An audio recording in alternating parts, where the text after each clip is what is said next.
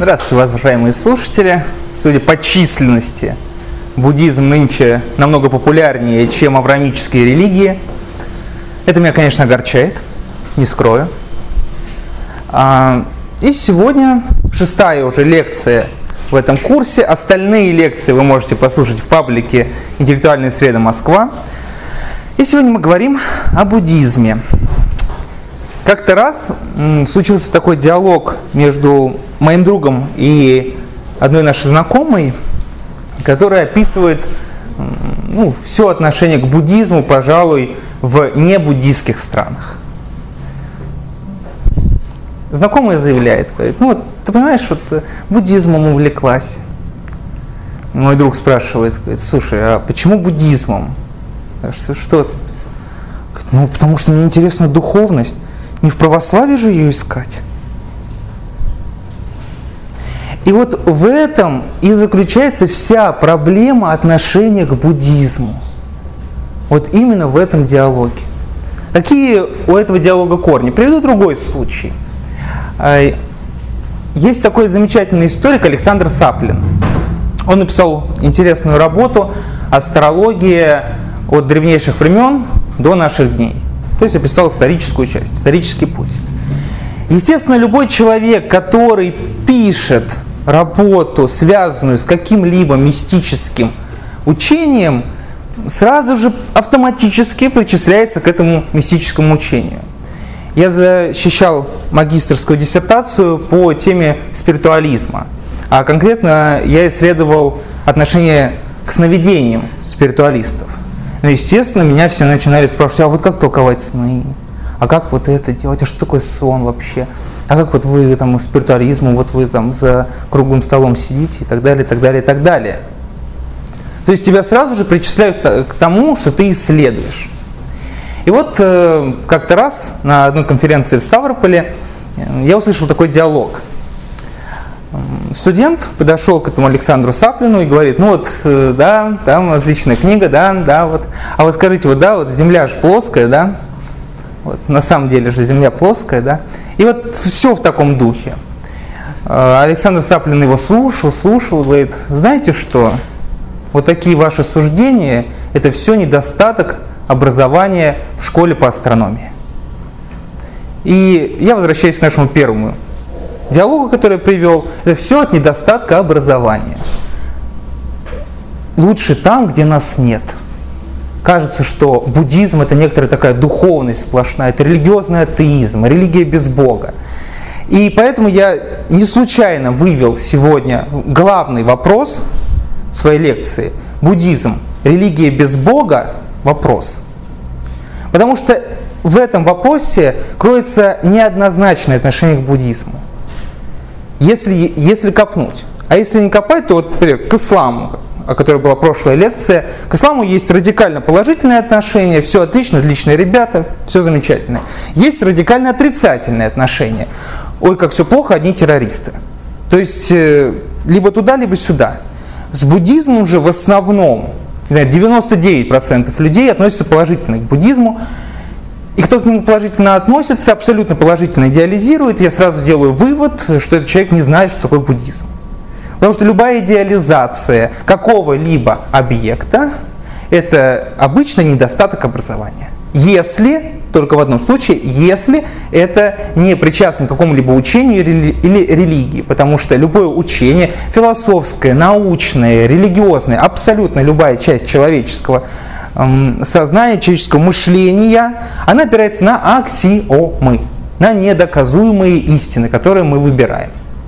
Об этом было в первой и второй лекции. Я рассказывал, например, недоказуемая аксиома, что мир познаваем.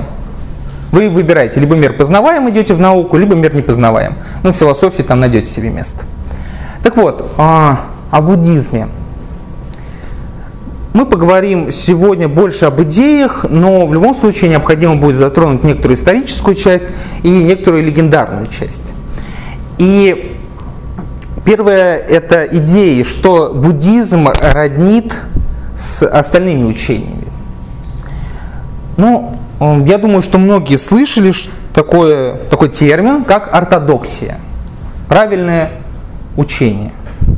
обычно ортодоксальной церковью вот, мы слышим относительно православия, допустим. Если почитать, например, зарубежную литературу, то ортодоксальная церковь христианская – это вот православие, восточная традиция. Но есть другой термин, и он более всего подходит для нашего сегодняшнего разговора.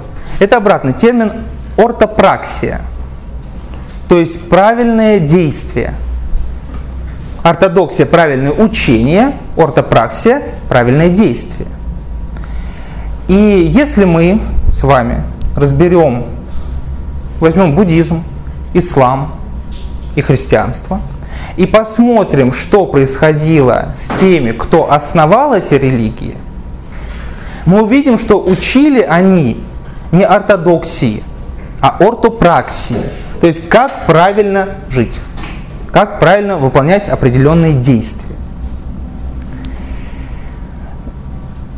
Если мы взглянем еще пристально на эти традиции, то мы поймем, что ни при Иисусе Христе, ни при Мухаммаде, ни при Будде Шакьямуне не было записано их учение. Вот еще один аргумент в копилку ортопраксии. То есть дело было совсем не в законах. И не ошибочно, например, христианстве апостол Павел пишет в «Свободе рождены мы братья». Дело было в свободе, дело было в том, как жить, как действовать. А учение записывалось уже после того, как тем или иным образом, легендарным или материалистическим, эти основатели этих религий покинули наш мир. После того, когда эти люди, эти основатели исчезают, то возникает ортодоксия. Потому что человек сталкивается с тем, сталкивается с проблемой. А как бы поступил на моем месте в данном случае там Будда, допустим? Как нет? Как вот? Я знаю определенное количество преданий о нем, допустим, там штук 100. Но в этих 100 я не могу их найти. Что же мне делать? И вот тогда уже собираемся все вместе, вспоминаем все, делаем устную традицию, записываем это, потом делаем письменную традицию, чтобы всегда было на что опереться. Потому что с ходом времени из памяти людей как бы начинают исчезать определенные моменты их жизни – Остаются только самые яркие. Что же еще роднит буддизм, христианство и ислам, допустим? Да и даже не только с религиями, а с великими учениями. Что роднит с Сократом, с Платоном, допустим. Да? Будда Шакьямуни родился и жил в так называемом осевом времени.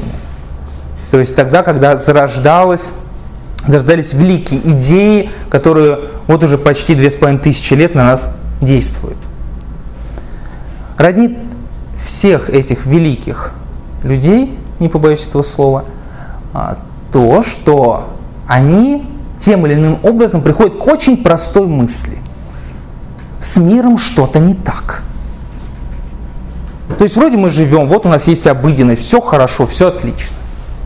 Но с миром что-то не так. Каждый из них приходит э, определенным путем – то есть рассуждениями, размышлениями, чувственным опытом, либо это на него снизошло, и так далее, и так далее, и так далее. Но главная идея в том, что с миром что-то не так. Вторая идея, которая роднит, с этим надо что-то делать. И как это произошло с э, Буддой Шакьямуни или с э, Сидхархой Гаутамой? Сначала посмотрим на его жизнь. Итак, а, восстановить жизнь Сидхархи Гаутамы, его биографию, биографию Будды Шакьямуни, невозможно. Сделать ее несколько реалистичной, скажем так, убрать оттуда легендарные моменты невозможно. Почему? Ну вот э, в 1956 году э, ЮНЕСКО объявила такой праздник. Две с половиной тысячи лет буддизма. С момента пари нирваны Будды Шакимуни, то есть его окончательной смерти. Есть э, просто смерть, и, она, и после этого есть перерождение кого-то другого, об этом поговорим чуть позже. о причинно-следственных связях и о карме. Есть, э, а есть пара нирвана. То есть, когда человек в данном случае уходит в нирвану, его перерождение заканчивается. И вот э, в ЮНЕСКО по тем или иным причинам э, тогда выбрали несколько популярную дату, 544 год до нашей эры. Вот парень Нирваны Будда Шакимун. Ну вот, если мы обратимся к буддологам, а в данном случае я буду опираться своей лекции и советовать вам в конце прочитать книги Торчинова, величайшего российского будолога, то когда мы обратимся к тому, все-таки, когда же была паранирвана у Будды Шакимуни, э, они сходятся э, с таким временем, это 400 год до нашей эры. Ну так, не слабенько, да, вот 544 год до нашей эры или 400. Вот э, что же там произошло, как, как складывалась жизнь Будды. Как я уже сказал, рассказывать его биографию без легендарных моментов, без легенд определенных невозможно. Ну, либо это будет очень-очень скучно. Поэтому я буду опираться на то, как представляется в среднем да, жизнь Будда Шакьямуни, его биография э, у самих буддистов. Итак, э, где-то, получается, в 480 году до нашей эры случилось э, великолепнейшее событие. Жил и перерождался постоянно некий Бадхисатва. Бодхи – это пробужденный, сатва – существо, будущий Будда Шикимуни. Он перерождался, перерождался, и вот э, как-то раз этот Бадхисатва переродился в мире Тушита. Это место обитания девов. Если проще, по-нашему, богов. И вот э, он знал, что у него осталась всего лишь одна жизнь. Для того, чтобы идти в нирвану. То есть он набрал нужное количество, скажем так, очков, что теперь может уйти в нирвану. Он все свои перерождения помогал людям, делал благие дела. И здесь а, главная уже идея одна из, что вообще-то в нирвану уйти может только человек. Шесть существ существует в буддийской космологии. Шесть разных. И только человек является тем, кто, во-первых, ответственен за свою карму, у кого есть вообще карма. Потому что любые другие перерождения, будь то асура, будь то животное, они как бы пожинают плоды.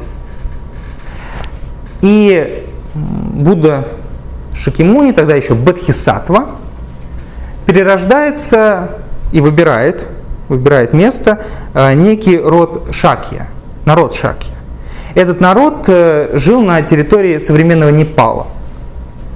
Он выбирает это место и там перерождается. Его мать э, во сне видит, как в нее входит белый слон. Это был специальный знак. А Будда, точнее тогда еще тот самый Бадхисатва, вышел из ребра матери, когда родился. То есть он уже необычно рождается. Это легендарные моменты. То есть нельзя, чтобы э, человек, который является основателем какого-то учения, чтобы у него не было легендарных моментов. Он тогда будет похож на всех остальных. Всегда есть легендарный момент. И вот, э, что делает этот человек, когда рождается? Это не просто плачущий ребенок, это не просто какая-то лялька маленькая. Нет. Будда, а тогда еще Бодхисаттва выходит из матери, делает семь шагов и ни много ни мало провозглашает себя существом, которое превосходит все существа. Человеческие, божественные и все прочие. Такой, возможно, здесь вы скажете элемент эгоизма, но не спешите с выводами. Ну, он провозглашает, его мать э, умерла при родах. Что же происходит с ним дальше? Его отец, правитель, э, вызывает по одной легенде астролога, по другой легенде трех мудрецов, и они или он находят на нем вот некие характеристики совершенства. И, делает, и, и выносит вердикт. Если этот человек никогда не увидит страдания, то он будет великим правителем. Если этот человек соприкоснется со страданиями, то он сделает великое учение, создаст. Но кому же надо в первом тысячелетии до нашей эры, чтобы кто-то создавал учение? У нас учение, вот, это, это вот территория Индии. У нас учений, вот будь здоров, а хороших правителей мало. Естественно, его отец захотел, чтобы он стал хорошим правителем. Ну, как мы уже понимаем, желание его отца не удалось сбыться. И вот э, растет Сидхарха Гаутама. Вот здесь я указал. Сидхартха это, пол, это полностью достигший цели, а Гаутама это фамильное имя. И вот до 29 лет он как бы находился в статусе принца. Он рос, видел только молодых людей, ю, молодых э, людей, девушек. Он не видел старости, он не видел болезни, он не видел горя, он не видел смерти. Жил он очень хорошо, но он же особенный все-таки, Сидхартха. И поэтому один раз он сидел под деревом и задумался. Да так хорошо задумался, что ушел в транс. И его это состояние остановило недалеко пролетающее божество. То есть даже когда он еще ничего не знал о страдании, он уже показывал, он же был в таком состоянии отличном от других людей. И вот этот человек, Сидхартха Гаутама, как-то раз все-таки отправляется на охоту. И по мере того, когда он охотился, он видит, во-первых, похоронную процессию. И он узнает, что есть смерть. Он спрашивает своего провожатого, говорит, а что это? Это люди умирают. Говорит, в смысле, я умру? Ну да. И ты умрешь, состаришься и умрешь как бы человек, который в принципе не имел до 29 лет представления о смерти, я удивляюсь просто, как можно было воспитать ребенка, не рассказав ему о смерти, но, видимо, это была очень искусная, интересная педагогика.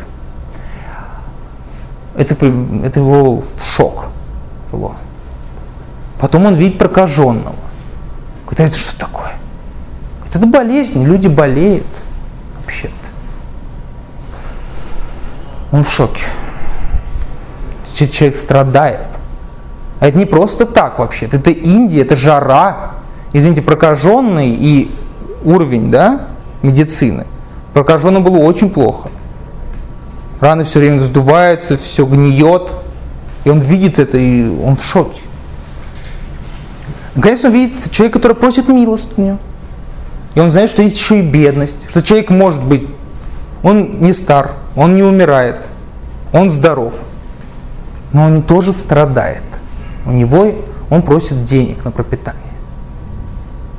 И тут Будда, будущий Будда Шакимуни, а ныне Сиддхартха Гаутама, видит мудреца, который погружен в созерцание. И тогда он как бы сложил 2 плюс 2 и понял, что ему очень жаль этих людей, которые страдают, и единственный способ найти причину этих страданий и понять, как, то есть способ, каким образом эти страдания окончить, это стать мудрецом, стать аскетом. И вот в 29 лет он покидает свой дворец, уходит ночью остригая все волосы, точнее отрезая волосы мечом, больше никогда не беря в руки оружие, и становится на путь аскета. И вот 29 лет до 34 он был аскетом. Он испытал множество школ. Он приходил в разные школы, он учился у разных мудрецов. Постоянно. Постоянно находился в процессе обучения, ему предлагали даже возглавлять школы в будущем надо быть преемником этих мудрецов. Но он все время чувствовал, что что-то здесь не так, что-то не то. И когда он понимал, что что-то не то, он ходил в другую школу. И вот он путешествовал среди этих школ учился различным искусством, они же, как бы, в чем еще легендарность здесь? А, в том, что в Индии в различных школах э, аскеты, они достигают такого уровня, э, что могут, так, там, что могут э, показывать паранормальные способности. Но в будущем, когда он будет уже Будда Шакьямуни, он встретит одного такого аскета и спросит, чем ты занимался все это время? Он говорит, слушай, я вот десятилетиями учился, учился и научился ходить по воде. Тогда Будда Шакьямуни удивится и скажет, слушай, можно же грош заплатить человеку, лодочнику, и он тебя перевезет. Зачем ходить по воде? Но это он сформулирует позже, как и многое другое. А сейчас он чувствует, что что-то здесь не то. И в итоге он отправляется под, дерев, под одно древо, сейчас это называется древо Бодхи, древо просветления. Он садится под него и дает себе клятву, что пока не достигну истины, отсюда не сойду. И начинает медитировать. И тут в этот момент э, есть такой персонаж в Индии, и он называют Мара. Мара это демон, а, у него есть полчища демонов. И вот э, Мара понимает, что сейчас-то Гаутама что-то важное поймет, и это проблема. Потому что мы все там крутимся в колесе сансари, все у нас отлично, кавычках. А этот вот сейчас что-то поймет и вот уйдет с колеса сансары. И он подходит и начинает искушать Сидхартху Гаутам. По-разному, нападениями различными. Он даже предлагал ему своих дочерей красивых. Он пытался по-всякому отвлечь, но тот был неприступен. Тогда Мара уходит. И Сидхартха достигает уровня, что таки видит нирвану. Он понимает, что он открывает для себя четыре благородные истины, поговорим о них позже. Он открывает причинно-следственные связи, поговорим тоже о них позже. И он вот он познает эту истину. Он еще несколько дней, дней семь сидел и наслаждался этим покоем, этой безмятежностью. Этим вот он, он буквально вот видел эту нирвану. Но он понимает, что одному ну, как-то будет не очень. Это все увидеть, как бы, и уйти в нирвану. Нет. Он, он решает, что необходимо проповедовать это людям. И вот, когда он выходит из этого состояния медитативного, то к нему подступается еще раз Мара и говорит, слушай, ну кайфово же, а? Ну отлично сидишь, кайфуешь, ну, на чили, на расслабоне. Зачем тебе отсюда уходить? Куда-то к людям идти?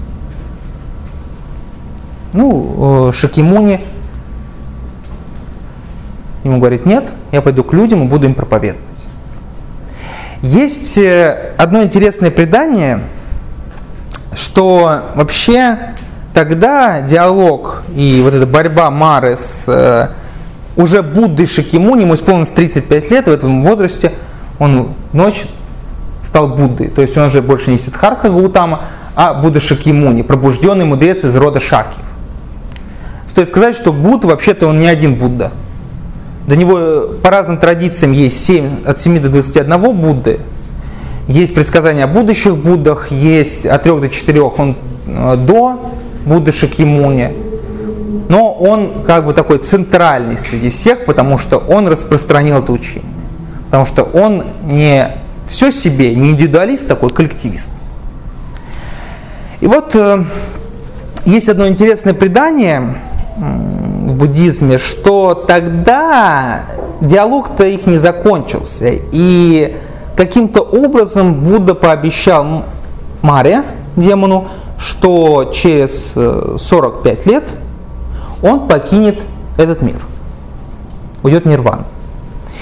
Я делаю специально акценты на вот этих моментах. Первый момент – это что он, он был бодхисаттвой – и был э, в мире Тушта, небеса Тушта. Второй момент это божество, которое останавливается, когда он медитирует случайно. Третий момент – это момент общения с Марой. И возвращаю вас к тому вопросу, который я поставил в самом начале. Буддизм, религия без Бога. Этот вопрос кроет в себе некоторые искушения, что, мол, вот это какие-то духовные практики, там, и все отлично. На самом деле, на самом деле, если человек буддист, то он признает огромное количество различных существ. У них очень хорошо разработана космология. И вообще, в принципе, буддизм, он очень логичен. Это очень логичная философская система. Но чем, ее, в чем ее проблема для нас, для европейцев? Вот дальше, когда мы будем говорить с вами об идеях, которые есть в буддизме, то мы увидим, что проблема-то в том, что теми терминами, теми словами, которыми мы пользуемся с вами – очень сложно описать то, что описывают они. Это кардинально другое мировоззрение. Оно не противоположное, оно другое. Знаете, можно найти некоторый антоним, а есть то, что просто в сущности отличается. По сути, что мы для них как инопланетяне, что они для нас. Итак, Ипута Шакимуни начинает проповедовать он приходит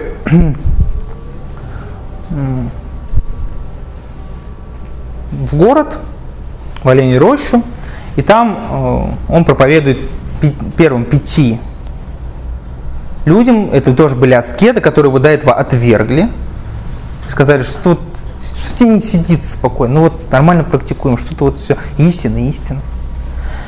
И он начинает с ними общаться, и почему они, они его отвергли, они не хотели с ним больше иметь общих дел, но когда пришел он к ним, уже не Сиддхартха Гутама, которого они знали, а Будда Шакимуни, то они даже увидели внешние отличия. И они его послушали. Тогда рождаются три драгоценные драгоценности да, буддизма. Это Будда, первая драгоценность. Это Дхарма, то есть учение. И это Санха, то есть община – и они как бы получают это прибежище. Человек, который э, хочет перейти в буддизм, есть определенные ритуалы, вот там он принимает как раз прибежище Будды, прибежище Дхармы, учения и прибежище общины, Сангхи. И вот тогда рождается буддизм, вот в этот момент. Э, Будда будет проповедовать 45 э, лет, после чего уйдет в паре нирвану, он ляжет в позу льва, примет позу льва, и погрузится в созерцание, идет в нирвану. Его кремируют, но части, которые были после кремации, они будут великими реликвиями буддизма. Ну и остаются, понятное дело. Итак, но я был бы не я, если бы я не сказал все-таки на что эти люди опираются, как мы обычно ставим этот вопрос. В любой моей лекции я стараюсь показать, какие тексты у этих людей есть, на что они опираются. А, и история была такова, что после паринирваны Будды Шакимуни через год примерно собрались его ученики. Ананда, его ближайший ученик, один из лучших его учеников, обладал великолепной памятью. И вот он запоминал все, что говорил Будда Шакимуни. Даже монахи ему поручили запоминать, что он говорит. И они собрались, это был первый собор. И на этом первом соборе они составили учение. Они рассказали, кто что помнит, они это скорректировали, но это было устное учение. Вообще, а, само учение будет записано только в 80-м году до нашей эры, на четвертом соборе а, в Шри-Ланке. Так называемый Палийский канон. То есть, в принципе, если мы принимаем дату 400 года нашей эры как год смерти Будды Шакимуни, то более 300 лет прошло. Для сравнения, для сравнения, э, ислам 632 год смерть Мухаммада, 650 год уже через 18 лет есть канон. А, христианство. Христос покидает мир, уже сразу же начинаются писаться тексты. Самые ранние рукописи мы имеем э, рукописи начала второго века, Евангелия от Иоанна, отрывки. То есть тексты писались почти сразу, то есть 50-60 лет, потом э, уже к концу второго века мы имеем тот канон, который знаем, по крайней мере евангельский, четырех Евангелий. Здесь же проходит более 300 лет, когда он был все-таки записан. А, и три части учения были записаны, так называемая трипитака, то есть, которая приводится как три корзины. Первая корзина включала Винаю, то есть свод монашеских обетов и правил общежития. Второй включал Сутру, это собрание прямых слов Будды. Третий Абхидхарма, это философское и космологическое учение. В этих трех корзинах на пальмовых листьях были записаны вот эти три части учения. И они были записаны на языке пали, поэтому палийский канон. Будут и другие каноны. Здесь э, важно отметить особую роль санскрита.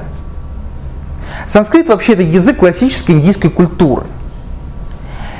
И когда люди из э, варны брахманов все-таки входили в буддийскую традицию, то для них, конечно же, конечно же, санскрит был тем языком, на котором они писали. Но санскритского, э, санскритского канона, то есть канона, записанного на санскрите, у нас не осталось. Почему? Потому что в XIII веке эм, Индию начал захватывать, э, начали захватывать мусульмане. И они сжигали и уничтожали все, что относится к буддизму. Но почему? Вообще-то, вообще-то, допустим, с индуизмом такого не произошло. Точнее, с тем, что мы называем индуист, индуизмом множество школ. Но с буддизмом такое произошло. И сейчас, на данный момент, в современном мире, в Индии буддистов, ну, не больше 1%. То есть там, по сути, где он зародился и развивался, там сейчас не более 1%. Почему? Вопрос задается. Какова причина? Причина заключается в том, что буддизм, начиная с Будды Шакьямуни, он как бы критиковал, отвергал и раздражал всех. Вот откровенно, он бесил всех. Потому что отрицание существования индивидуального «я», когда говорят, что все иллюзия, когда вам говорят, что весь ваш культ, в кого бы вы там не верили, все это чушь собачья. Но как-то неприятно слышать, если вы находитесь в каком-либо из культов.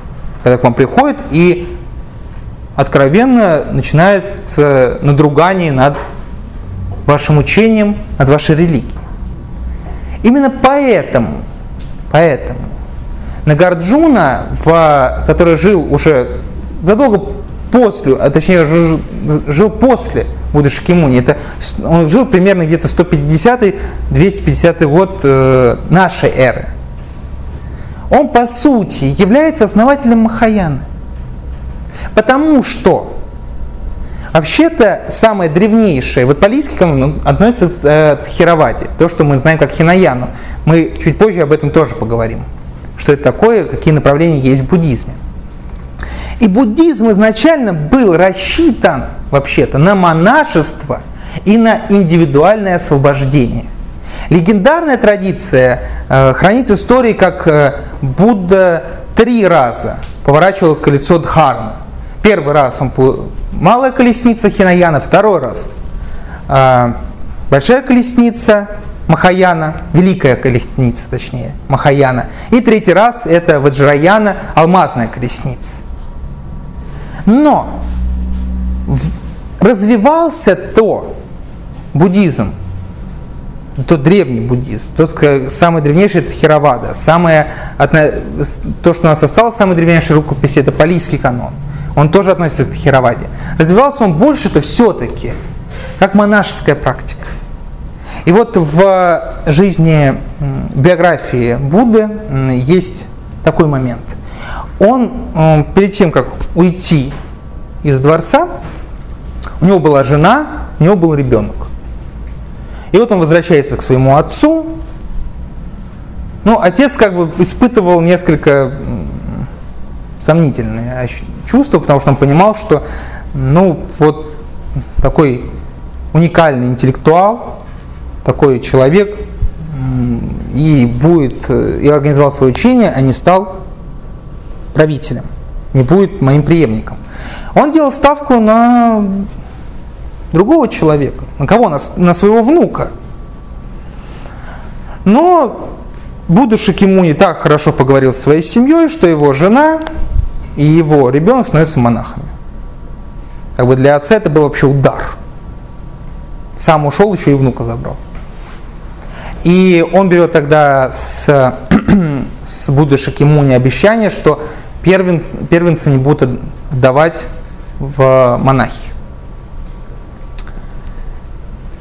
И все учение буддизма вообще, и вообще само слово буддизм, то, что мы называем буддизмом, это м- лишь такой исторический конструкт. Потому что буддизм и его направление – это огромное количество школ. Хинаяна, Махаяна и Ваджраяна – это тоже несколько родовые понятия. Огромное количество, огромное количество школ. И в, одной традиции может отличаться одна школа диаметрально предположена от другой. Но у всех этих традиций есть некоторые общие идеи, которые их роднят, и поэтому мы называем это огромное количество различных школ именно буддизмом. И вот сейчас мы их разберем. Первое, это что открылось в Будде, когда он, точнее, Сиддхартхи Гаутами, когда он стал Буддой, это четыре благородные истины. Он сказал, что когда начал проповедовать, что существует страдание.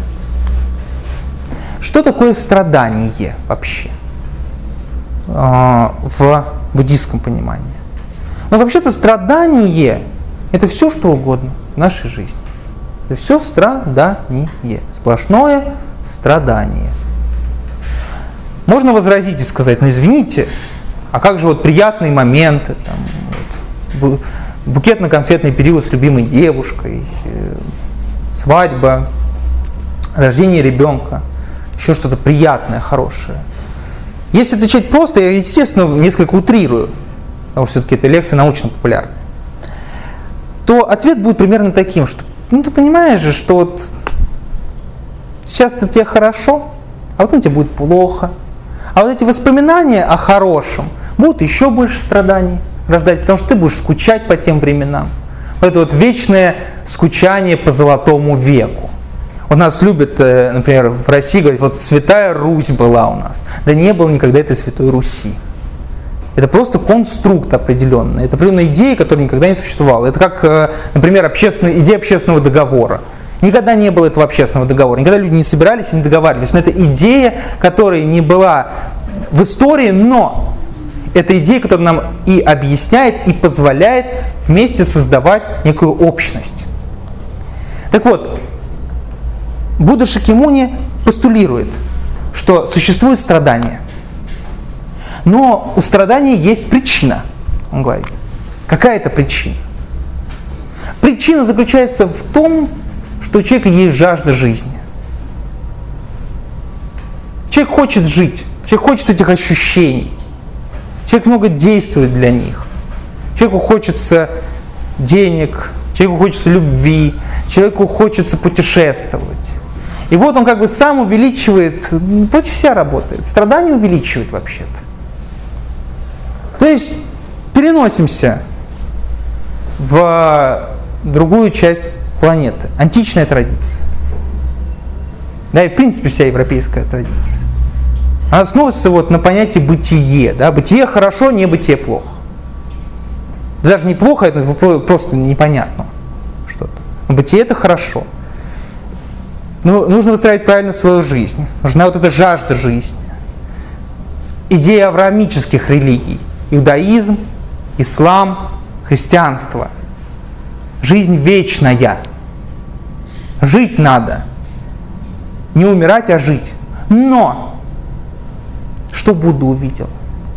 Что вообще, как, как воспринимается вот этот цикл перерождений? Европейскому человеку кажется, что ну что, клево, клево. Сегодня я человек, сейчас хорошо поживу, завтра буду девом, там, поживу по-другому, там буду еще асурой. Вот асура, девы и человек это, это хорошее перерождение, скажем так, в кавычках. Ну да, можно попасть в ад на 100 тысяч лет, можно, конечно, э, э, быть животным и так далее. Ну, ничего, ничего, ну клево же. Сегодня я вот здесь родился, там, в следующей жизни там, я где-нибудь в Париже окажусь. Ну, классно. Человек из Индии вам скажет, не классно. Почему? Потому что каждый раз человек рождается, чтобы что? Чтобы умереть. Каждый раз он умирает. То есть концентрация идет мысли не на жизни, а на смерти. Человек умирает. Каждый раз испытывает страдание. В каждой жизни он испытывает страдания. И будут только думать, так, ну, ну, людям нужно счастье. Как же его достичь? Итак, третья благородная истина, у страдания есть конец. И вообще вот вся эта формула, на что указывает и Елена Леонтьева, и Торчинов, и многие другие будологи, конечно же, это выглядит как э, некий рецепт от врача. То есть существует страдание, есть определенная болезнь. У этой болезни есть причина, у страдания есть конец. Это нирвана. И есть путь к прекращению страданий, путь к нирване. Что такое нирвана? Что такое сансара? Вот замечательная иконография буддийская, да, демон, точнее, э, он бог, бог Яма держит вот круг сансарический. Итак, э, и вот здесь изображены как раз возможности различных перерождений. Сансара – это круговорот рождений, смертей. Главной характеристикой является страдание. То есть это любая жизнь в любом качестве, это страдание. Вот это и входит в сансару. Круговорот перерождений. Есть шесть форм существования, которые можно получить. Первый это человек. Второй это божество Дев. Как раз э, когда э, Будда Шакимуни относительно легендарной его биографии э, еще не стал Сидхархой Гаутамой, то он как раз был Бодхисаттвой и вот был божеством Деву в том перерождении. Воинственный титан Сура, животное, голодный дух Прета и обитель ада. Ну вот э, можно везде вот так вот скакать между ними. То есть пожил вот этим, потом переродился вот в этого, вот этого. И вот так ты в, в этом круговороте постоянно находишься в страдании. И тебе необходимо из него вырваться. Вырваться куда? Освободиться. Если авраамические религии – это религии спасения, то буддизм – это религия освобождения. Необходимо освободиться, достичь нирваны. То есть это состояние свободы и особой в неличностной полноты бытия без страдания. Вот в, в неличностной мы остановимся чуть позже. А до этого скажем о двух э, базовых идей, тоже, которые характерны для любой школы. Это закон причины и следствия. Все имеет причину и все имеет следствие. И да, вы можете послушать про причинно-следственную связь, у меня отдельная лекция есть, что такое причина. А, но, а, то есть, в чем а, здесь вот этот акцент на причинно-следственной связи? Ну, что причины и следствия, они относятся к одному характеру. То есть, если вы делаете, условно, какой-то благой поступок, то и следствие благое. Если вы делаете негативный поступок, плохой поступок, то и следствие плохое. Из этого и состоит как раз эта карма. Это действие, причем обязательно имеющее следствие или результат. Кармой обладает только человек. То есть, э, ну, по крайней мере, обратного я не нашел. То есть, э, у, то есть все остальные существа, они как бы пожинают плоды этой кармы. И вот э, это те некие идеи, которые вы найдете в любом, в любом учении буддийском. И как же, какой же есть путь, как же можно попасть в нирвану, как же можно вырваться, каким образом это можно сделать? Вот для этого существует а, благородный восьмеричный путь. Но чтобы понять вот этот благородный восьмеричный путь, необходимо понять, как же смотрит на я буддизм. Каким образом? Сделаем небольшой мысленный эксперимент. Возьмем маленького котика и разберем его на части. Вот мы у котика забрали кровь, вот мы у котика отрезали лапки, вот мы отрезали хвостик, вот мы отрезали ему головку. Вот у нас есть... Вань, мы потом его обратно соберем и оживим, не бойся. Вот у нас есть котик, которого мы разобрали. Какая мы задаем вопрос. Голова котика является котиком? Нет. Туловище котика является котиком? Нет. Лапки котика являются котиком? Мы собираем его обратно. И вроде бы это котик, но у нас что-то не работает. Он не оживает. И вот на этом примере античная традиция и буддийская традиция делают два противоположных вывода. Если античная традиция в лице Платона, в диалоге, если не ошибаюсь, Парменид, делает вывод, что, ну, естественно, про котика не было,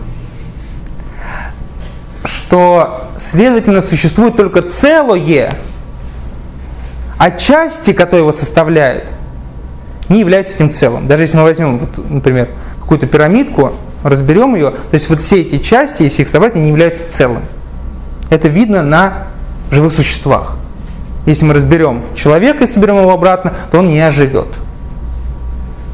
И античная традиция делает акцент на целом. Буддийская традиция делает противоположный вывод, что все состоит из частей. Но, когда мы собираем, это не оживает. Следовательно, что происходит? А, следовательно, все иллюзорно. Иллюзорность а, это является, пожалуй, одной и той же из главных идей, что вообще весь мир и все вокруг это иллюзия. Если мы будем применять вот один из методов аналитической медитации, это как раз разбирать э, на части, допустим, какой-то предмет мысленно и собирать его обратно.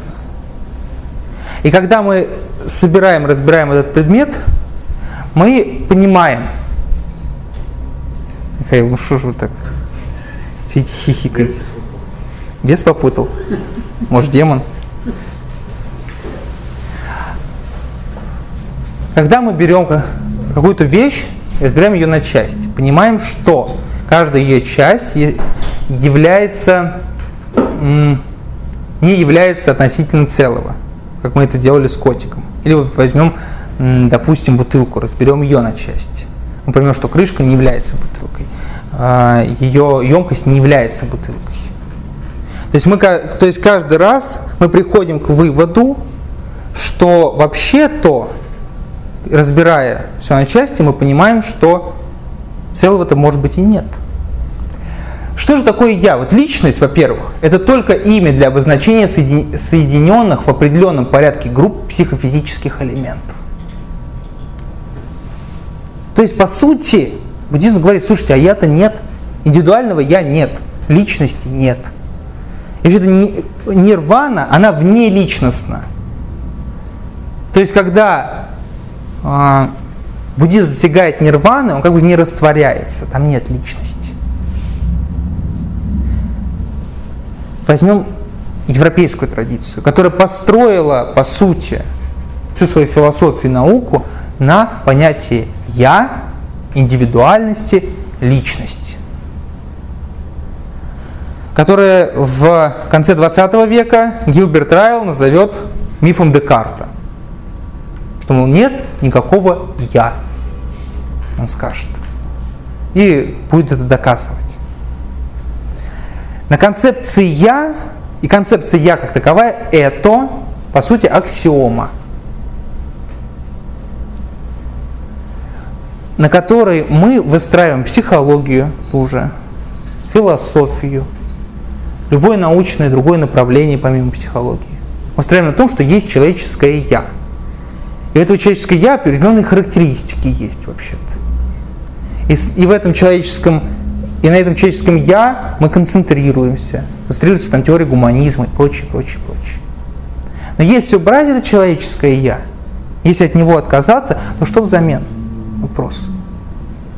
То есть, с одной стороны, да, а, я является некоторой аксиомой. С другой стороны, без этой аксиомы не будет работать все, что сделала наша цивилизация. По крайней мере, вот его европейская часть. Что все концентрируются на этом «я». Буддист же задает вопрос. Говорит, что такое «я»? Вот есть стакан воды передо мной. Этот стакан воды является относящимся к моему «я»? Нет, он не является. Я выпиваю этот стакан воды – Теперь он является да, частью моего «я»? Навряд ли. Потому что он задает следующий вопрос. Мое «я» стало больше, когда я выпил эту воду? Оно стало меньше или оно стало таким же? Как бы каждый раз он приходит к этой иллюзорности «я». К тому, что «я» не существует. И весь мир – это иллюзия. А из чего этот человек состоит? Вопрос. Он стоит из скандхи. Это группа дхарм. Вообще скандха переводится как куча. А, есть чувственно воспринимаемое имматериальное в человеке. То есть как мы воспринимаем мир. Есть чувствование, то есть что я ощущаю. Есть осознание различий. Это формы те же. Мы различаем. Это определенные мои заявления, это речь мотивирующие факторы, которые заставляют меня двигаться и делать определенные действия, а также сознание как таковое, которое все это соединяет. Но если практики, даже мистические, в авраамических религиях, они шли по пути того, чтобы собрать это «я» вместе, что «я» мое распадается. Грех – болезнь души. Да, определение греха – это болезнь души. Грех влияет деструктивно на нашу сущность на, на нас, на людей.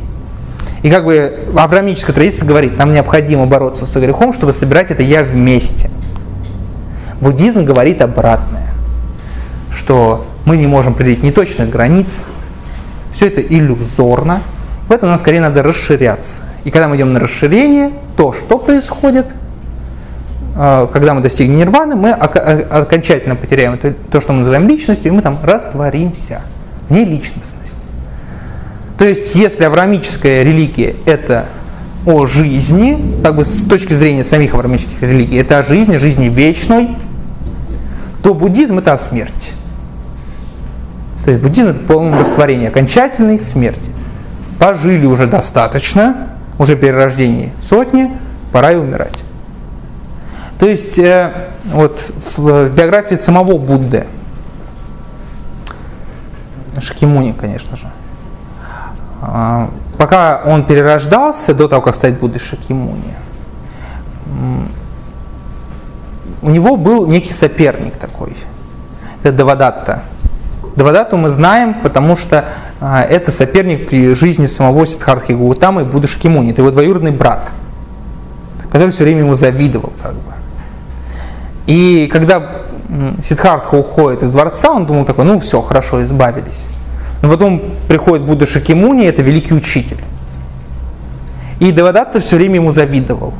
Один раз он опьянил слона и направил его на Будду. Но слон встал перед ним на колени.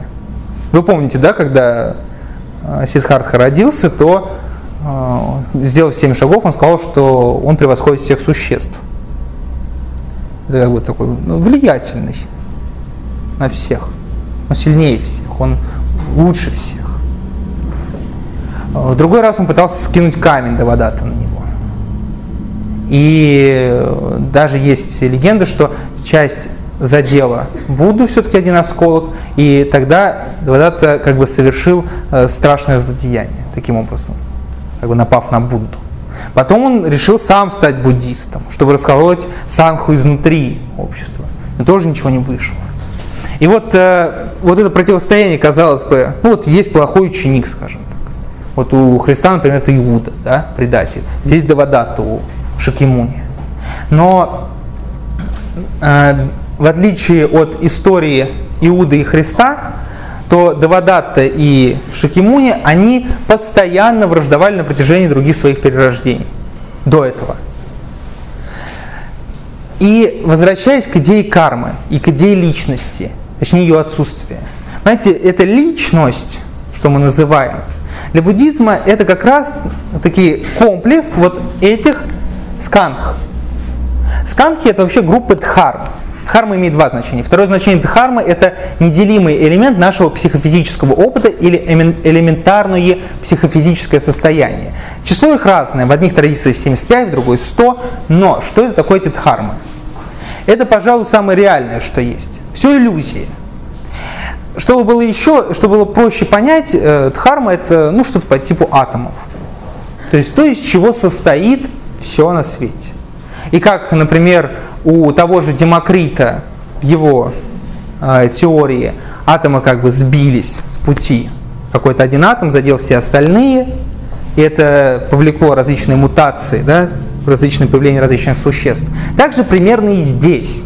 То есть дхарма это единственные реальные частицы, малейшие частицы, которые сталкиваются, что-то что происходит, потом э, они э, перегруппировываются, то есть, по сути, человеческая жизнь вообще она вся иллюзорна, все стоит из этих дхарм. И человек как бы их, э, если говорить еще проще, он как бы их заряжает определенной энергией, делая благие дела или плохие дела. И потом вот эта энергия при следующем, так называемом, перерождении, она переходит в определенное другое состояние. То есть появляется, допустим, э, после человека лягушка, да, то есть перерождение. Или перерождение в ад происходит. То есть главная идея, которую стоит зафиксировать, это что в отличие от европейского мышления, буддийское мышление, оно отменяет «я». Нет никакого «я», нет никакой личности. Все это построение, все это для нашего удобства, но этого ничего не существует. Все иллюзия. И что же это за благородный восьмеричный путь, который позволит человеку прийти к нирване, освободиться – пробудиться. Первое – это правильное воззрение. Для начала человек, когда он принимает прибежище, то он, ему необходимо усвоить эти вот базовые понятия, о которых мы говорили. Карма, четыре благородные истины, все прочее. То есть эти вот базовые идеи. Когда он их усваивает, он их принимает, дальше он переходит к правильной решимости. То есть он решает, что он будет на пути стоять дхармы, учения, э, и будет стараться прийти к освобождению. Правильная речь. Третье. Правильная речь – это речь без лжи. То есть ложь – это некоторый деструктивный эффект в карме вызывает. А правда, истина, вызывает положительный эффект. Именно вот Таким образом, человек может перерождаться благоприятно, и в отличие, например, от Ваджраяны, допустим, та же э, Хинаяна или Тхировада, она, там нет надежды на то, что ты сможешь за одну жизнь вообще-то достичь нирваны. Тебе еще придется несколько раз переродиться, и потом достигнешь. Далее идет правильное поведение. А, здесь у нас как раз входит в наш сюжет, в мой рассказ – традиция Махаяны. Я уже говорил про Нагарджуну, говорил про первый, про первое тысячелетие и во втором тысячелетии конфликт с исламом. Конфликт заключался в том, что вот эта индивидуализация в Тхироваде на себе, мое личное освобождение, поэтому в другой традиции, в Махаяне, их называют хинаяны, малой колесницы. Мы великая колесница, мы думаем о других людях а вы только о себе думаете, вот в этом там заключается конфликт, то в концентрации вот на себе ориентация на монашеский образ жизни, вот как раз в Хинаяне вот идет этот монашеский образ жизни. Там он постулируется. И отрицание всех богов в, том, отрица, в каком смысле отрицание? Они не отрицают богов как таковых, их существование. Они принимают эти все элементы бытия. Но они говорят, что все это иллюзорно. Что нет, например, никакого спасения, нет никакого, нет э, никакого рая, достижения его. Все будет страдание. Как не живи, если не по дхарме, не по учению, то все остальное будет страдание. Все страдание.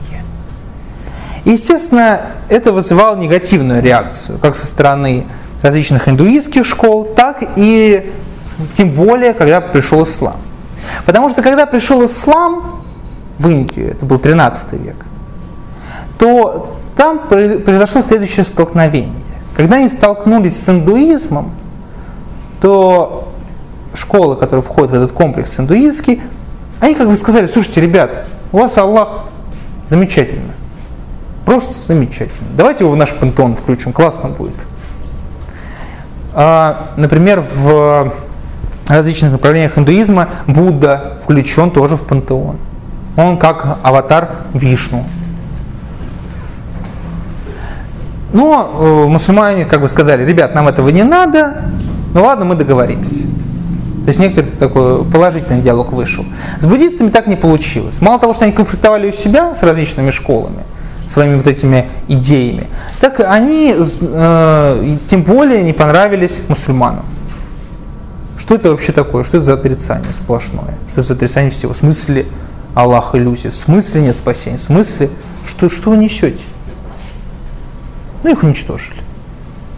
Именно тогда уже, по сути, прекратилось с того момента существование Санхи в, на территории Индии. Как я говорил, уже сейчас христиан, мусульман гораздо больше в Индии, чем самих буддистов. Итак, правильная речь, правильное поведение принимают определенные обеты. У мирян в Махаяне, вот как раз Махаяна, она признает мирян. И Ваджаяна признает мирян, потому что Ваджаяна вышла из Махаяна. И вот это признание мирян, скорее всего, особенно судя по времени, это получается второй, третий век, скорее всего, вообще культивирование и развитие Махаяны во многом это влияние э, других, например, авраамических религий, того же христианства. Ну вот э, по священному преданию апостол Фома был послан проповедовать в Индию. Потому что, понимаете, э, когда мы говорим людям всем, что надо заботиться о себе только, что надо достичь э, освобождения и все будет хорошо, ну, как-то не очень. А когда мы говорим о том, как в Махаяне, что необходимо заботиться о других, прежде всего, что, что достигнув просветления и стоя на пороге нирваны, ты остаешься бадхисатвой, а не растворяющей в нирване, и перерождаешься снова и помогаешь другим людям достичь нирваны. То есть я не, когда человек ставит э, своей целью следующей, я не уйду из сансары, пока сансара не опустит, пока все не достигнут нирваны. То это уже другое, это коллективистская идея такая.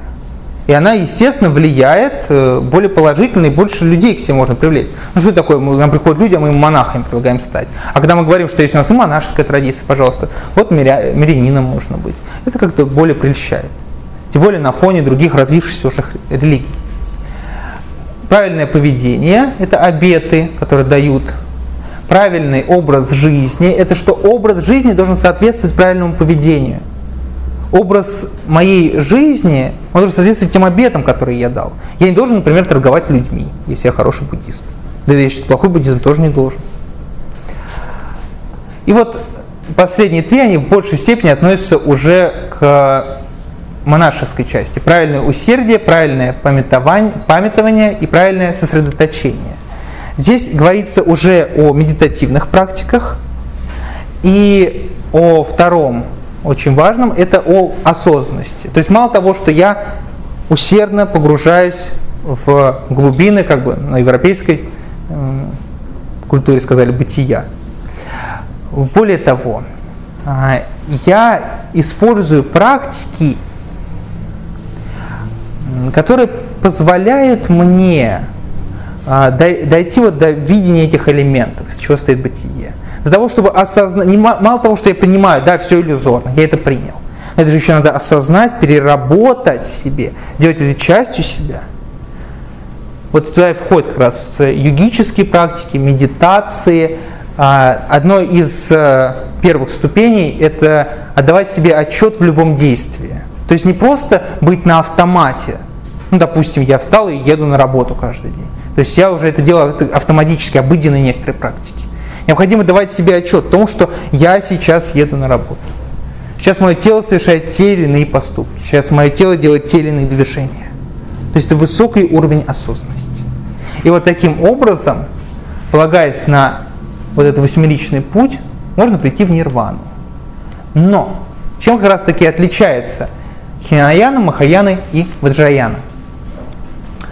Она отличается прежде всего и различаются вот эти масса различных школ, которые мы называем вот тремя этими вариантами целью. Тхировада, она же э, махаянами, э, в Махаяне называется хинаяна, то есть малая колесница. Индивидуальное освобождение. То есть человек достигает индивидуального освобождения. Он ориентируется на себя, он монах. Допустим, э, в чем проблема? А, в том, что монах, допустим, дает такой обет, не касайся женщины. И вот человек идет, женщине плохо. И что он делает, да? Он не может до нее дотронуться. Он начинает э, ей подсказывать, что же ей делать в данной ситуации. То есть вот, пожалуйста, вот сюда руку поставь, вот так, так. так. Махаяне как раз э, и мирян, и мирянин может э, практиковать, и поэтому и достичь э, состояния бодхисаттвы может мирянин. Поэтому здесь открывается больше возможностей, и больше коллективного духа, и возможности вообще создавать государство. Потому что как создать государство из монахов, ну, сложновато. Итак, цель индивидуальное освобождение, тот, кто достиг его, называется архат. Человек, который обрел индивидуальное освобождение. Вот он распространен где? В Шри-Ланке, Мьянме, Таиланде, Лаосе, Камбодже. Вот э, интересный момент в Мьянме, э, это, конечно, с точки зрения учения, монах должен быть таким, таким, не причинять зло людям и так далее. Но вот несколько лет назад э, случился конфликт некий в Мьянме, когда буддийские монахи убивали и взрывали мечети мусульман. Там был конфликт. И в принципе а, монах, он периодически нарушает свои обеты. Но почему? Вот э, э, Торчинов, например, приводит такой, такую историю. Один раз а, монахи везли, точнее плыли на корабле, и они сопровождали золото, которое в Шри-Ланке должны были создать некоторые статуи, некоторые некоторые культовые сооружения, ну, там те же ступы. И вот э, они плывут. А матросы-то знают, что те золото перевозят. Ну, как бы это же их все-таки корабль. И они решили, что необходимо бы у них это золото отобрать, ограбим-ка этих монахов. Монахи были непростые, они были с, э, с паранормальными способностями, например, читали мысли, они их прочитали, эти мысли. Ну, что сделали монахи? Они нанесли первыми удар. Они связали этих людей и выбросили в море убили таким образом. Оказалось бы, какое-то нарушение, да? что-то здесь не то. Но, как это объясняется с точки зрения как раз монахов? Если бы эти люди совершили бы то, что задумали, то они бы обрекли себя на существование в аду огромные тысячи лет. Они бы как раз сделали ужасный поступок, который, а, который карается вот высшей карой. Они как бы напали на людей, которые а, получили прибежище Будды, у Санхи, Дхармы. Они бы совершили ужасный поступок. Поэтому лучше мы сделаем плохой поступок, но зато им в следующих перерождениях это поможет. Второе, второе учение – Махаяна – тоже огромное количество различных школ. Цель – полное просветление состояния Будды. Но важно это зафиксировали для себя понятие бодхисаттва. Это человек, решающий не уходить в нирвану, пока сансара не опустеет. Вот с этим связано в пантеоне у буддистов э, очень много персоналей, которые являются бодхисаттвами. Например, бодхисаттва Тара. То есть есть решение не уходить в нирвану. Я забочусь о других. И вот эта забота, она является частью второго поворота колеса у Будды, и она является как бы таким одобрением со стороны Будды что, мол, те заботились только о себе, а эти вот еще такую добродетель имеют. Ну и где она распространена? Это Китай, Тибет, Непал, Япония, Корея, Бутан, Монголия. Здесь вот мы можем найти Махаяну. И близкая нам по географии это Ваджраяна, золотая колесница. У них точно такое же э, цель, это полное просветление состояния Будды. В, как раз в Ваджраяне, в алмазной колеснице, есть понятие йогин, да, оно там культивируется, человек между монашеской и мирской жизнью находящийся. Вообще йогины, они, йоги, эти люди, они э, были где-то все время вот э, на периферии между монахами и мирянами.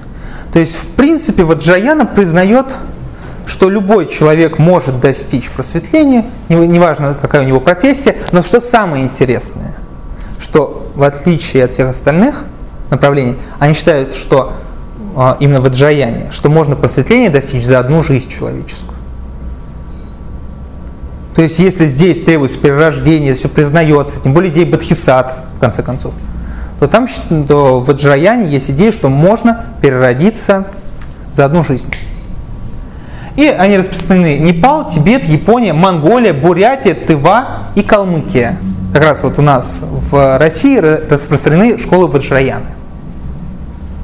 Вот таким образом выглядит картинка буддизма. Да? Я напоминаю, что буддизмом мы называем то, что основывается на вот этих базовых идеях. Карма, причинно-следственная связь, сансара, нирвана. Но даже уже сансара, нирвана уже ставится большой вопрос. Потому что в Махаяне, допустим, есть учение тождественности сансары и нирваны.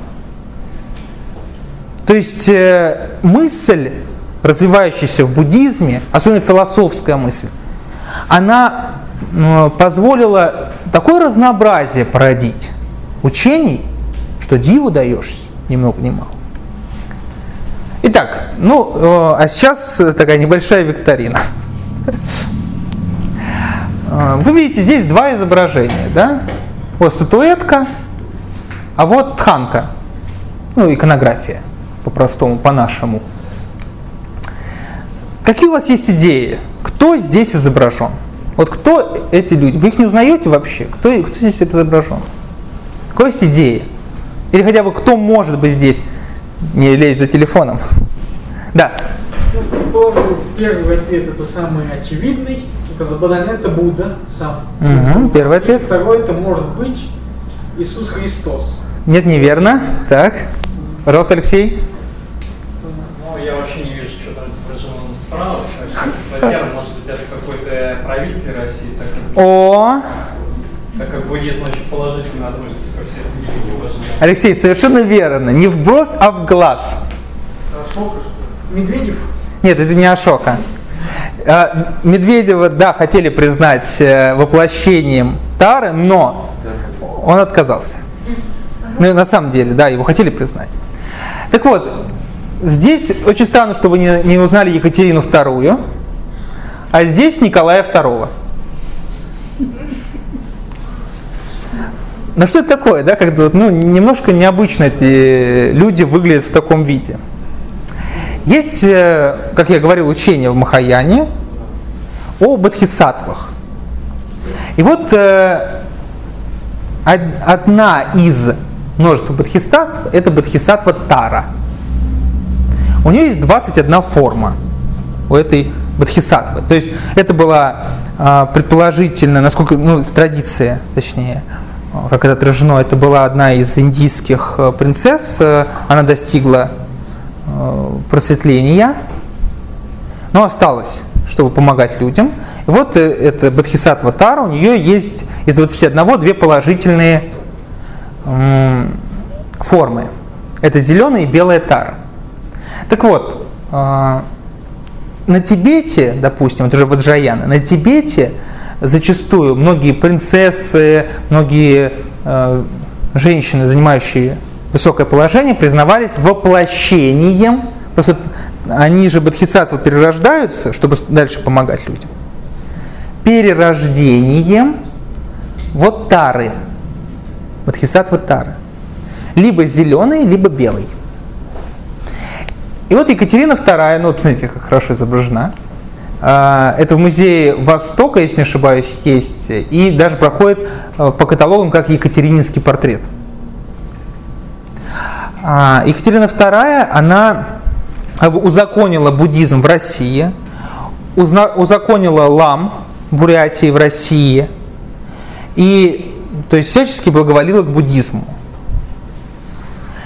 И за это, раз буддисты, и признали ее воплощением белой тары. А вот с этой тханкой связана очень интересная история.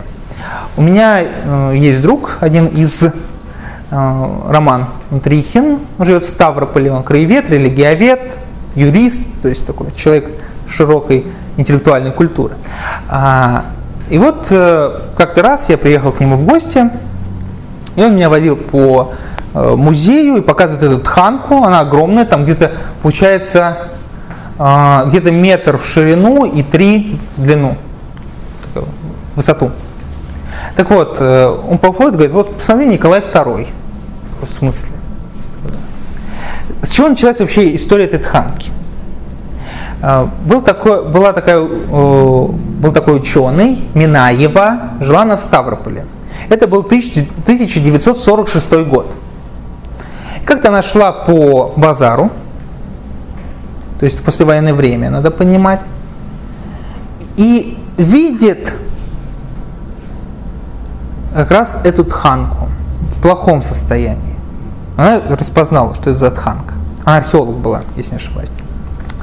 И вот она распознает, что это за тханка, и, э, и тут приходит в ужас, потому что две клуши стоят рядом и хотят скинуться и в складчину купить эту тханку и порезать на пеленки.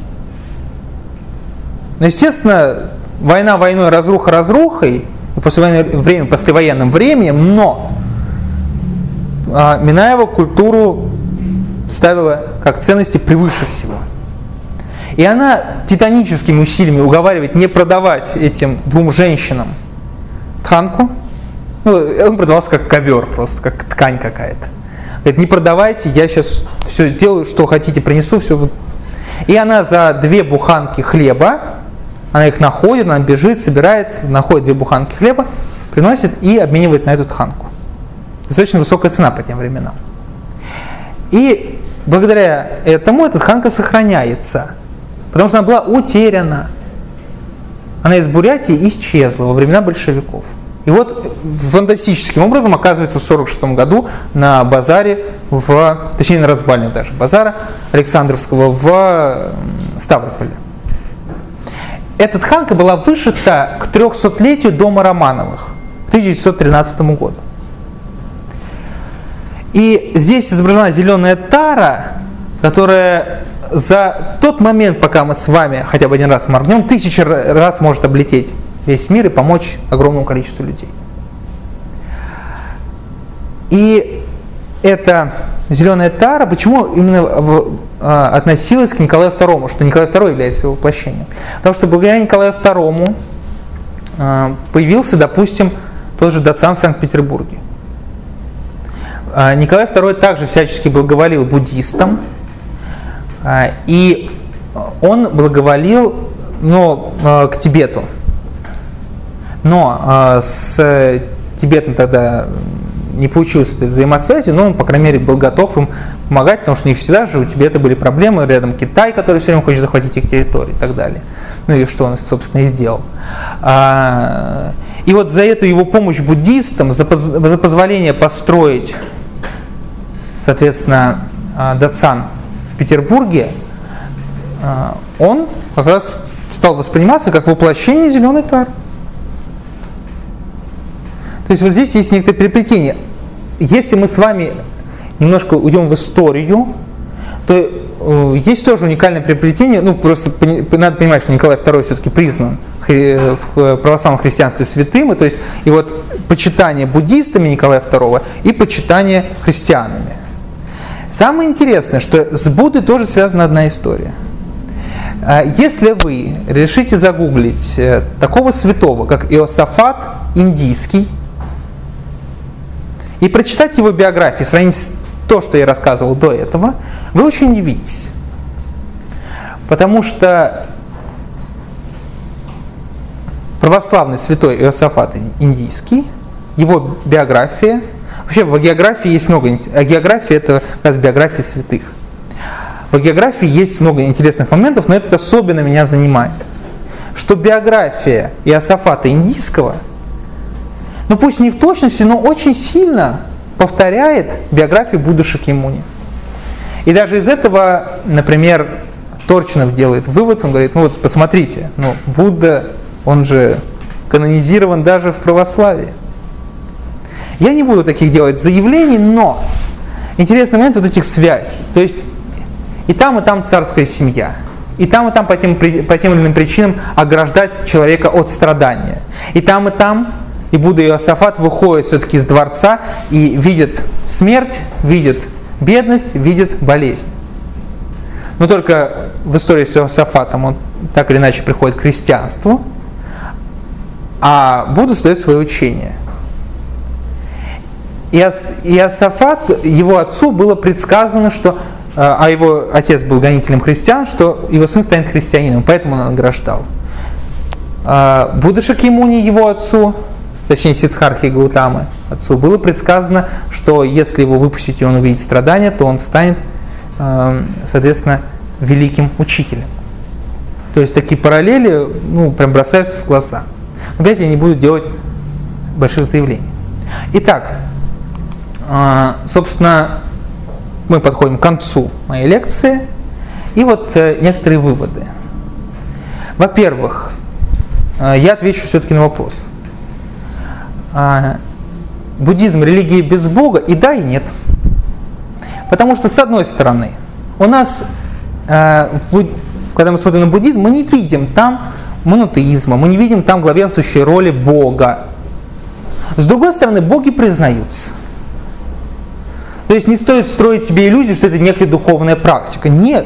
Если вы решите стать буддистом, то вам придется признать огромное количество вот этих идей, в том числе идеи божества, демонов, титанов, асур и так далее. То есть, э, можно ли назвать это религиозным атеизмом? И тоже вот здесь я не решаюсь сказать ни да, ни нет твердое. Потому что с одной стороны отрицаются э, боги, точнее их влияние этих богов на человека или бога одного, но с другой стороны все эти боги признаются.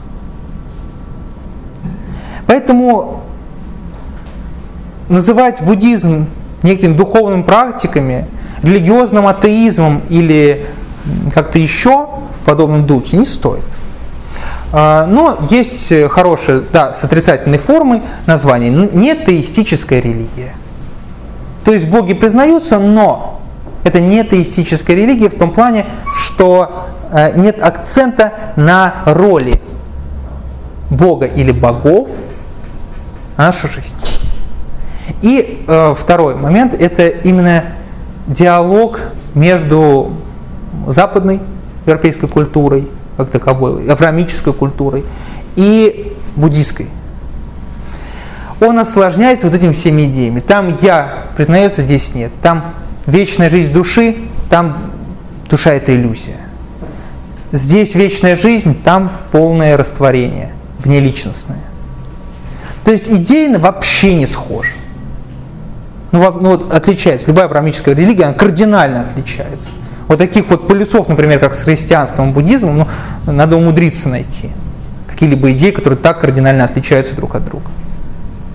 Но однако же, с другой стороны, диалог все-таки, как это ни странно, в России получается выстраивать. Вот э, я и на прошлой лекции говорил, что в России очень интересно, что удалось спустя такую большую историю войн с мусульманскими странами выстроить диалог все-таки и спокойно соседствовать. Также и с буддистами удалось выстроить этот диалог. То есть, если в какой-нибудь там Мьянме, если в других странах, даже нигде преподают буддизм, есть, будди, есть конфликты буддистов с христианами, буддистов с мусульманами. Кстати, зачастую буддисты-то и начинают эти конфликты, что самое интересное. И там, конечно, с исламом понятно, откуда корни растут. Вы уничтожили нашу культуру, точнее, вы попытались ее уничтожить, вот получаете в отместку. Что вы вообще здесь делаете? то в России удалось сделать вот э, этот, э, это некоторое соседство хорошее. То есть у нас есть Калмыкия буддийская, это желтошапочники, так называемые. А у нас э, есть взаимодействие с буддистами, и в, в, это, в это же время мы совершенно не схожи по идеям, но удается вместе соседствовать. А, и список материалов, какие я бы советовал, что бы я советовал прочитать про буддизм. Ну, во-первых, это книга Елены Леонтьевой «Путеводитель по буддизму. Иллюстрированная энциклопедия». Э, да, она написана несколько, может показаться наивно, но для такого первого шага, для того, чтобы разобраться все-таки, какие есть медитации, какие есть школы, какие есть соборы, какая история была, распространение, это очень хорошая книга. Я благодаря этой книге подготовился к экзамену как раз в магистратуру, когда поступал на религиоведение. И мне попался именно вопрос, связанный с буддизмом. И я прекрасно на него ответил. А, и уже более специализированно, уже более а, так серьезно, это, конечно же, Торчинов. Это введение в буддологию курс лекций. Это советуют на всех религиозных факультетах, если интересен буддизм прочитать. А, и вторая его книга «Пути философии Востока и Запада. Познание запредельного». То есть э, в, в этой книге очень важным моментом является как раз этот диалог и различие идей. Скажите, пожалуйста, уважаемые библиотекари, есть ли у нас время на один-два вопроса? Что можно? Можно даже. А, 20, я понял. Э, хорошо, ну давайте три вопроса. Так, Ладно, четыре вопроса. Раз, два, пять вопросов. По очереди давайте. Раз, два, три, четыре, пять. Ну, давайте шесть. Все, всех остальных нет, все. Ваня, завтра все вопросы задашь при встрече. Давай по очереди. Иван. Можно один маленький, один большой? Нет, один вопрос выбери, короткий вопрос. Итак, я уже затяну, как всегда, с лекции. Пожалуйста. Ну ладно. Когда Гаутама медитировал, Да. чтобы достичь, достичь нирваны, Да. Он же, когда достиг нирваны, должен был растворить свое «я». Как он потом это собрал и вышел из нирваны, опять в сансару попал, чтобы это объяснить людям? Мгм. Ну, здесь примерно следующая схема. Там а, для того, чтобы в биографии, ну, по крайней мере, вот у Торчинова, у Леонтьева, ему, э, если почитать именно хотя бы легендарную биографию, да, которую они кратко передают, там есть несколько уровней, во-первых, вхождения. И, во-вторых, человек все-таки, в данном случае Сиддхартха Гаутама, мог там э, сознательно передвигаться еще. Но вот этом, кстати, есть вот этот момент интересный, потому что когда Сиддхартха Гаутама говорит, и потом Будда Шакимуни, он часто говорил, что я лучше там всех, я превосхожу всех. То есть были у него такие слова. То вот это вот я, хочешь сказать, дорогой мой, э, какой я, ты о чем говоришь? Ты же сам организовал эту религию. Так вот, э, судя по биографии, есть возможность некоторое, принять решение остаться либо на границе, то есть бодхисаттвой, либо получить полное просветление, но каким-то образом вернуться назад. Но это, э, как бы ответил Будда, точнее, а, как он отвечал, когда его спрашивали про нирвану. Никак, он хранил молчание. Вообще про нирвану почти ничего не известно. То есть вот и Будда хранил благородное молчание про душу, про, например, если авраамическая религия объясняет, откуда зло в мире, буддизм его не объясняет, он просто постулирует. Но когда Будду спрашивали, откуда зло в мире, он хранил благородное молчание. Поэтому, отвечая еще раз на твой вопрос кратко, что есть возможность свободная либо слиться, либо назад прийти, но каким образом это происходит, непонятно. Дальше. У меня вопрос о происхождении сансары. Откуда это все взялось? Понимаю. Ну, во-первых, э, Будда хранил благородное молчание о сансаре. Мне очень нравится этот ответ. А, но откуда взялась сансара? Сансара, вообще эта идея сансары, да, она взялась из различных индуистских школ. То есть большинство о богах, э, то есть о девах, э, о асурах, о аде, о том, как, о перерождении, карме. Это все не Будда придумал Шакимуни. Вопрос именно в том, кто это создал. А вот этого никто не знает. Вот ответа нет. То есть сансара всегда существовала, по всей видимости, вечность. М? Но в буддизме это не признается, что это Брахман создал. Они не признают это. Они говорят, какой Брахман, какой создатель, вы о чем? То есть, да, вот в этом вся проблема. Если в индуизме, да, совершенно верно, верно если в индуизме Брахман это создал, то то в буддизме ответа нет. Потому что Брахман не признается создателем. И вообще, кстати, насчет Брахмана, тоже интересный момент с буддизмом. Брахман. Брахма, Брахма, да. Насчет Брахмы, а, э, интересный момент, что все идеи, связанные с там, абсолютным я, допустим, они э, тоже буддистами не признаются, и не, точнее, они и э, на них тоже хранят молчание. То есть они это и не поддерживают, но не отрицают. То есть, например, идет работа с индивидуальным я, но я с большой буквы, некоторые абсолютные я, э, этой работы не проводится. Так, да. Есть ли в буддизме своя своя София? То есть, допустим, если в христианстве есть Августин Блаженный, там, Гегель уже позднее века, есть ли что такое в буддизме? Ну, конечно, множество авторов. Нагарджуна, создатель, ну, точнее, тот, кто культивировал Махаяну. Да, а, Гуру Ринпочи, который э, легендарный тоже по происхождению, который ос, основал, по сути, Ваджраяну в Тибете. То есть остаются определенные какие-то предания, они записываются, и, соответственно, есть вот авторы, там, например, Миларепа в Тибете, это тоже э, один из э, таких культовых авторов, скажем так, по-нашему. Да? То есть он был и поэтом, и философом, он написал много. Конечно же, есть те, можно сказать, отцы, на которых, ну, если говорить в терминах, э, например, христианства, на которых ориентируются буддисты. И, кстати, интересный момент с Миларепой. Э, как-то раз один мой друг, который положительно относится к буддизму, я заметил за ним такую привычку. Мы когда гуляли, то если выбегают какие-нибудь собаки, если он видит какое-нибудь животное, то он всегда говорил «миларепа». А почему? Потому что каждому живому существу приятно слышать имя Милареп. Но насколько я удивился, когда вы, выбежала свора собак, начала гавкать, и он крикнул «Миларепа!», то они замолчали и ушли. И тогда я задумался. Да, спасибо. Настя, у тебя было? Вопрос. А при западной любви к я, культивированию индивидуализма, как ты думаешь, почему возникает интерес, особый интерес э, к буддизму? Э, При том, что буддизм как раз-таки растворяет самое.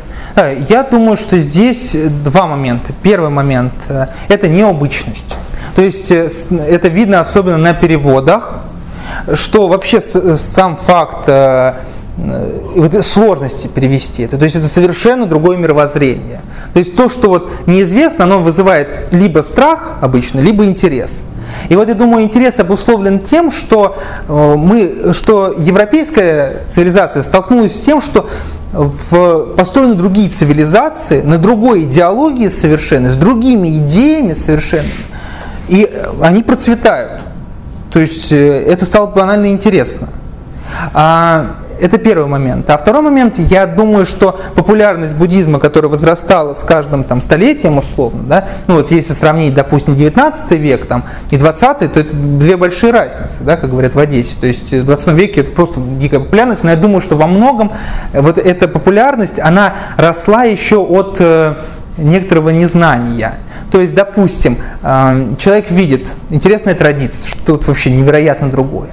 И вот, допустим, он сталкивается с идеей перерождения, как я говорил. И в европейском понимании идея перерождения это что-то классное. То есть я могу еще раз там жить что-то. Да. почему это не интерес к индуизму, а именно к буддизму? Ну, потому что буддизм, а, он, э, когда уже соприкоснулся с э, европейскими религиями, он же стал как бы мир- ну, мировой в том плане, что он э, был открыт для новых последователей. А индуизм, он закрыт. То есть э, интерес вызывал индуизм, и по индуизму есть очень много работ, но э, индуистом-то стать не получится, все-таки это национальная религия, закрытая на вхождение. Да, сейчас дискуссионный момент, но все же, во многом, э, чтобы стать индуистом, это нужно постараться. Это как, э, допустим, с синтоизмом. Да? Есть даже список людей, европейцев, кто, кого приняли в синтоизм. То есть это необходимо пройти какой-то вот порог вхождения достаточно высокий. В буддизме же этого порога вхождения не было. Так что мало того, что могут исследовать интересно, так я еще могу и стать этим человеком. То есть я войти в эту могу традицию. Так, э, пожалуйста, вы были...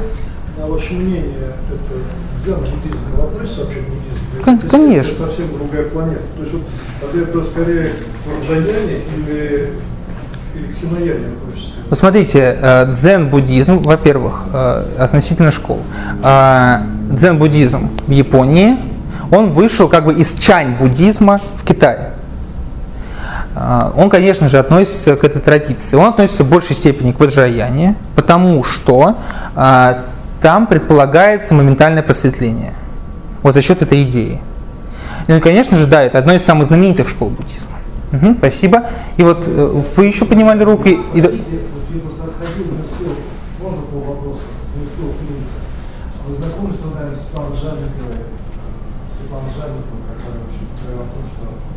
Индии Ну, э, ведах. Нет, я, нет, я не знаком. Так? Вопрос. А что вы думаете про Пелевина, который там в некоторых книгах показывает все эти градации? О, что я думаю про- И так далее, когда там просто бизнесмены присоединились через Да, да. Что, что я думаю о Пелевине вообще в этом плане? Я думаю, что это замечательный автор. А, у меня был такой случай. Мой ответ на вопрос это будет история от меня. А, как-то раз э, один мой друг э, писал э, дипломную работу по Пелевину, а, и он филолог. И он э, испытывал некоторые проблемы в интерпретации Пелевина. И вот он обратился ко мне, я тогда уже учился на религиоведческом, и я ему посоветовал, какие книги почитать. И потом он просто говорит, я открыл для, э, для себя Пелевина заново. Допустим, там, в, если не ошибаюсь, в «Желтой стреле», да, есть же такое произведение. В «Желтой стреле» там есть момент, когда, эм, если не ошибаюсь, что там, а, когда один человек на другого ругается, на персонажа, а тот курит в этот момент. В каждой книге вообще. Ну, возможно, да, в каждой книге. Так вот, и, и он, как- и он, когда ему посоветовал, он говорит, ты представляешь, это же вид медитации. Он вдыхает черный дым, но есть такая медитация, когда представляется, что вдыхается черный дым, то есть весь вот негатив, все, то, что не относится к благу, все зло. И выдыхается благо. Говорит, представляешь, это же вот это. То есть человек на него кричит, он, он негатив, он несет зло. Но тот вдыхает как бы, это через сигарету показывает черный дым и выдыхает. И для него просто это было каким-то открытием. Так что вот изучение буддийской традиции, а после чтения Пелевина, оно как-то преображает что ли, человека. Ладно, а можно вам будет написать, э, прочитать эту дипломную работу? Можно мне написать, я, да, ВКонтакте пишите, я всех друзья добавляю, со всеми готов общаться, если только вы какую-нибудь чушь мне не будете писать.